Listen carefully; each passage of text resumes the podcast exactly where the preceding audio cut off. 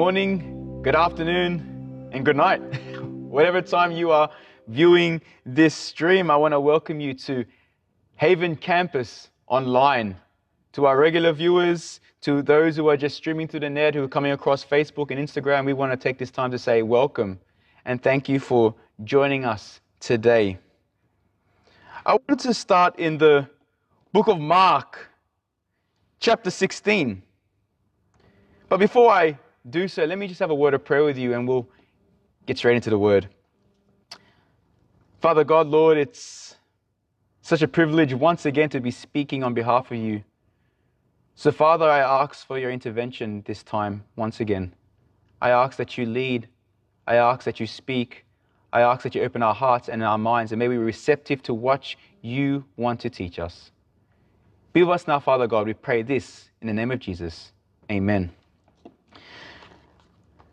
The book of Mark, chapter 16, reads this When the Sabbath was over, Mary Magdalene, Mary the mother of James, Salome bought spices so that they might go to anoint Jesus' body. Verse 2 Very early on the first day of the week, just after sunrise, they were on their way to the tomb and they asked each other, Who will roll the stone away from the entrance of the tomb? But when they looked up, they saw that the stone, which was very large, had been rolled away. As they entered the tomb, they saw a young man dressed in white, in a white robe, sitting on the right side, and they were alarmed. Verse 6 Don't be alarmed, he says. You are looking for Jesus of Nazarene, Nazarene, who was crucified. He has risen. He is not here See the place where they laid him. But go, tell his disciples and Peter, he is going ahead of you in Galilee. There you will see him, just as he told you. I can only imagine what it would have been like to be one of Jesus' followers, to be one of his disciples in this moment that would have heard of Jesus, that listened to Jesus, and they would have come to believe that He is the Messiah. He is the Son of Man. He is the Son of God. And they would have believed with all their hearts. He was their hope. They had placed everything in and around Him. And to witness Him crucified, to witness Him being tortured, and to eventually witness His death I can only imagine what it would have been like to be one of them. It would have been like sapping the, the air, the oxygen out of their lungs. Their hope would have been gone. Their, their, their, their, their element of, of survival would have been man, this is our Jesus, our Messiah, and now he is gone. Zero hope. And we know they had no element of hope within them in the way that we interpret and the way that we read scripture. You see, throughout Mark, from Mark, chapter 8, 9, and 10, three times Jesus explains to his disciples this is meant to happen. This has been recorded in Old Testament prophecy. This has been written about. And this is going to happen that the Son of Man is going to be handed over. He is going to be tortured. He is going to be spat upon. And he will be crucified. And eventually, he will die. Three times in the book of Mark, he mentions this. And he says, But after three days, he will rise again. After three days, he says, He will rise again.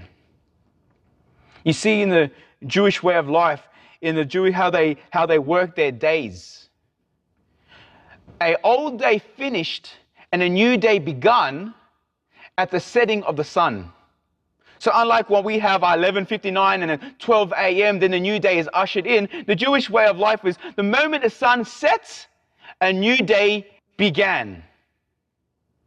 So when Jesus said after three days he would rise again, if these disciples, if his followers had any sense of hope and, and belief in what he was saying, at the moment that sun went down, there would have been at least some people waiting at his tomb, waiting to see any glimpse of life.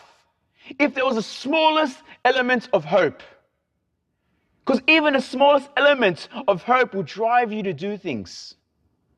It will get you out of your seat. It will get you out of the door. Just a little bit of hope in a dark place will get you clinging to that little bit of sunlight.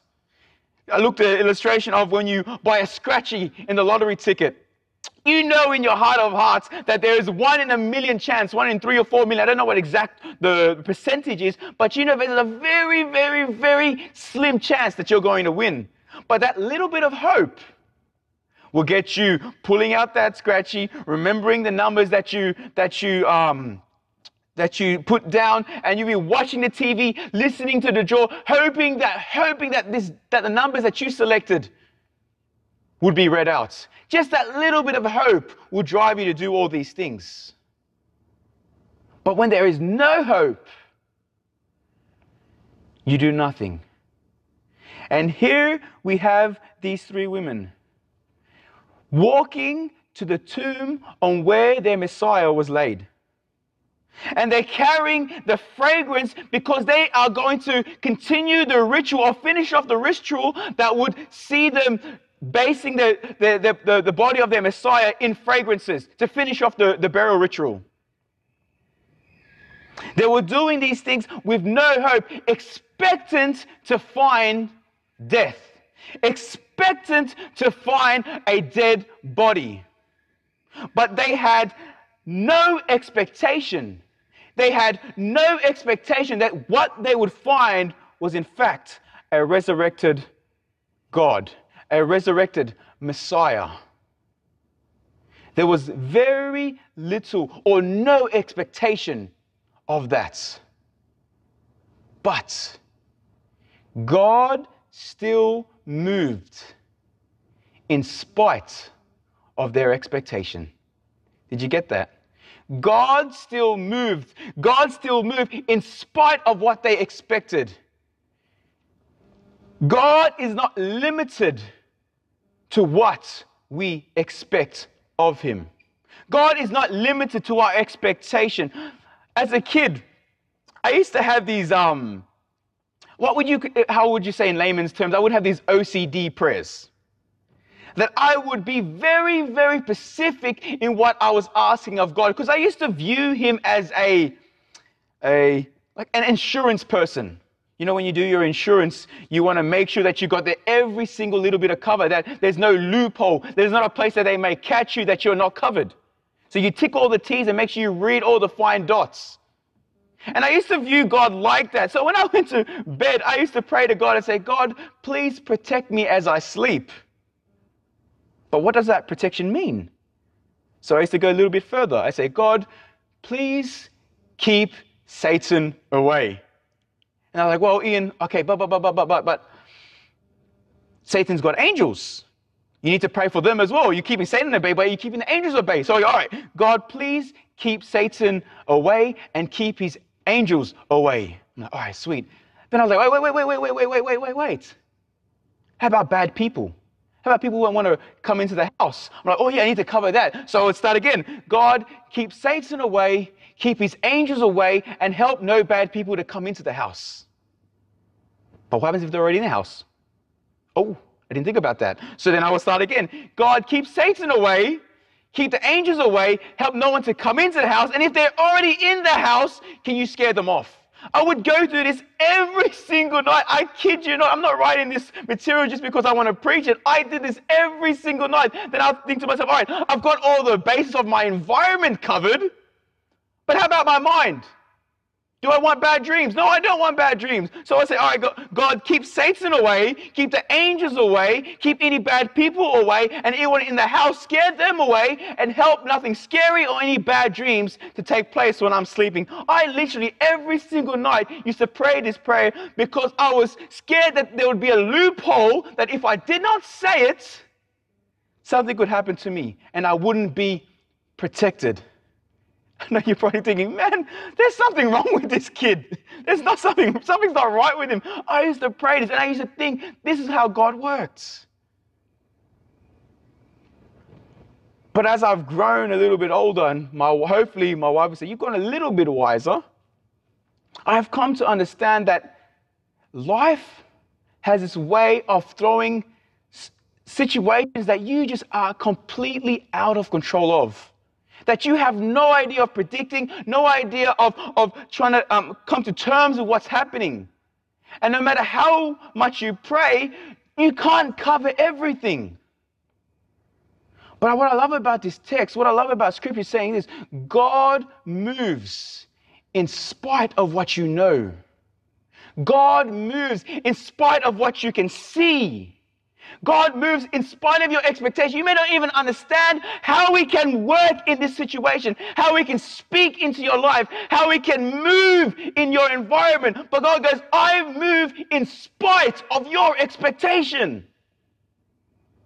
God is not limited to what you expect of Him. You look at the, the life of Joseph, how Joseph was sold by his brothers, put into slavery, putting the head of Potiphar's household, been falsely accused of something he did not do, then being put into prison. And this whole time, you see Joseph going through the ups and down of life. But he had no idea that God was saying, just hold on. If you only knew what I'm trying to do with your life, I'm trying to make you the second in charge of Egypt. You may not understand it, you may not see it, but I am moving in spite of what you are expecting right now. God is not limited to what you expect. Jeremiah 29 11, the, the famous verse, For I know the plans I have for you, declares the Lord. God says, I know the plans I have for you. I know them. You may not know them at this point. You may not see them right now. But God goes, There is a plan for you, and I know it. Hold on and have faith in me. And I promise you, I will see you through this. I know the plans. You may not know it, but trust in me. I am not limited to what you know. I am not limited to what you can understand. I am not limited to what you expect. I am working in the unexpected areas. God is not limited. Second point I have is here First point, God is not limited to what you think, to your expectation. Second point is this God is not limited to what other people think of you and what other people read of your circumstances. We see in this book how these three women were, make, were, were making their way to the tomb. Everything they had seen, everything they could understand from the past, what they saw to what was leading to them in the present. They knew nothing but the fact that they were going to a burial site. That is what everything was pointing to. They were going to see a dead body of their Messiah. That's all they could read. And there'll be times in your life where people will look into your life, into your situation, and they will think to themselves, when I look at that person's life, all I can see is a burial because the way they're living, the choices they're making, they are not making good choices, and only I can see is destruction. The, the things that they're doing, they're, they're drinking, they're smoking, they're committing adultery, they're lying, they're cheating. And how can God ever work in that place? And they look in your situation and think, how can anything else but a burial come out of that place? But God says this I am not limited to what people think of you. I'm not limited to their thoughts. I am moving in your life in spite of that. When they see you and they start to um, prepare the fragrances because they're just going to anoint your body because this is a burial right here. And they're starting to put on the, the, the, black tux and the black tie and the black shoes and the black pads and their black Ray Bans if you wear those at the funerals. And they're starting to prepare themselves for the funeral because that's all they see. God goes, it doesn't matter what they think of your life. It matters what I speak into your life. And they may see a burial, but I'm going to see a resurrection. It, I will move in spite of what they think. This is the God that we serve. When you read through the scriptures, when, when, when Daniel was thrown to the lion's den and the people open up the, the, the, the, the tomb and to expect to see a dead body, God goes, I am not expecting, I'm not reading to what they think. There's going to be a live body. Daniel is going to be alive and well. When Noah started preaching and talking about a flood, and everyone saying, It is not going to happen, God says, I am not limited to what they expect. When Moses was told to go to Egypt and Pharaoh said no, and the Egyptians said, This is not happening, God says, I am not limited to what they're expecting or what they think. I move when I move. And I am saying in your life, I see a resurrection. People may see a burial, but I see life. I love it in the book of Romans, chapter 8, verse 28. It says this For all things come to good for those who trust in the Lord. God will take your situation, good or bad, and people must say, Impossible. God goes, It doesn't matter. Give it to me, and I will turn it for good if you trust in me. They, they may see hopelessness, but I say, I'm going to bring you out of it and I'm going to teach you perseverance. They may see a lack of faith, but God goes, I'm going to take you out of this and I'm going to teach you resilience. I'm going to bring you out of these situations and I'm going to teach you to stop listening to the voices what people are speaking about you. And I'm going to teach you to start listening to the voice that I'm speaking into you. I am not limited to what people think of you. They may be looking into your situation right now and think, I see only opportunities for a burial. God goes, I see a resurrection. I see life. I see hope. I see a future. I am not limited to what they think. I don't know who I'm speaking to right now, Wolfie. I have no idea who I'm speaking to right now, but I'm speaking to someone. God wants you to stop listening to the people around you if they're speaking negativity and doubts in your life. And He says, stop listening to them and start listening to my voice. You have hope and you have a future. And I'm not limited to that. I'm not limited into what you're thinking because right now you're even believing what they're saying about you. God goes, I am working and moving in your life. Trust in me. They continue reading. I could preach this all day. But we need to go on because we're limited for time right now. I love it in verse 6. It says this Do not be alarmed, he said. You are looking for Jesus of Nazarene who was crucified. He has risen. Stop looking in burial places. He is risen. He's not here anymore. He is risen. He is not here. See the place where they laid him. But go, but go. Tell his disciples and tell Peter. When I read this text, I was thinking why it was so significant for, for this man to instruct these women to go tell Peter. And then you have to look at the story and what took place during the crucifixion, what took place when Jesus was being tortured and ridiculed and mocked, where Peter was given opportunity to stand firm in his belief in his Messiah. And when people ask him, hey, hey, hey, hey, aren't you one of those, one of his disciples? Three times he denied them. Three times he, he rejects them and says, no, I do not know, know the man. And Jesus knew that at this moment, Peter had doubts in himself. Jesus knew at this moment, Peter had doubts of his calling. And that's why he was, the, the, the, the angel, if you want to look at it, says, Go and tell Peter because Jesus wants to speak directly to him. And he wants to say, I know you're going hard at yourself. I know you feel that you've rejected the Messiah, but understand this He is alive and He has died for you and He has forgiven you and He is coming back for you. Here, Christ is trying to be personal as much as He can. John 3:16 says this, for God so loved the world. So often we hear this famous text, it's so easy for us to envision the world and think, man, that's a huge thing. And God is just looking after that. And it's so easy for us to read into this text and somehow separate ourselves from it because God is in charge of this whole conglomerate. And He is. But here in the verse, God saying here, go after Peter, go after the personal terms. I want to be with him personally, and I want to affirm him. I want to empower him and let him know that I have done these things for him. This God is very much a God of the conglomerates, and he's very much a God of the personal. And he's saying this to you I have died for you. I have come back to life you. And I want you to know this is that I have given you salvation. It is yours. Yes, I've come for the 99 sheep, but I also left for the one as well. And I'm coming for you.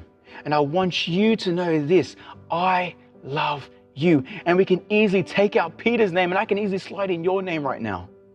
And he say, Go and go and get that person. Go and get Kim. Go and get Michael. Go and get Leighton. Go and get Ian. Go and get these people. And I want them to know that I have died for them and I have forgiven them. And this salvation is theirs. It is time that you stop listening to the voice of what other people are speaking into your life of negativity. It is time that you stop listening to the voice of what people are saying around you and they are trying to keep you in that life that you are trying to get out of. And somehow you've even listened to those voices for so long that now you believe in, and God is saying, Here, stop and start listening. Start listening to me. I have died for you. I have, I have come back to life for you. And grace and salvation is yours simply because I love you. I, I am a God who is not limited to your expectations. I am not a God who is limited to what people think. I want to speak life into you right now.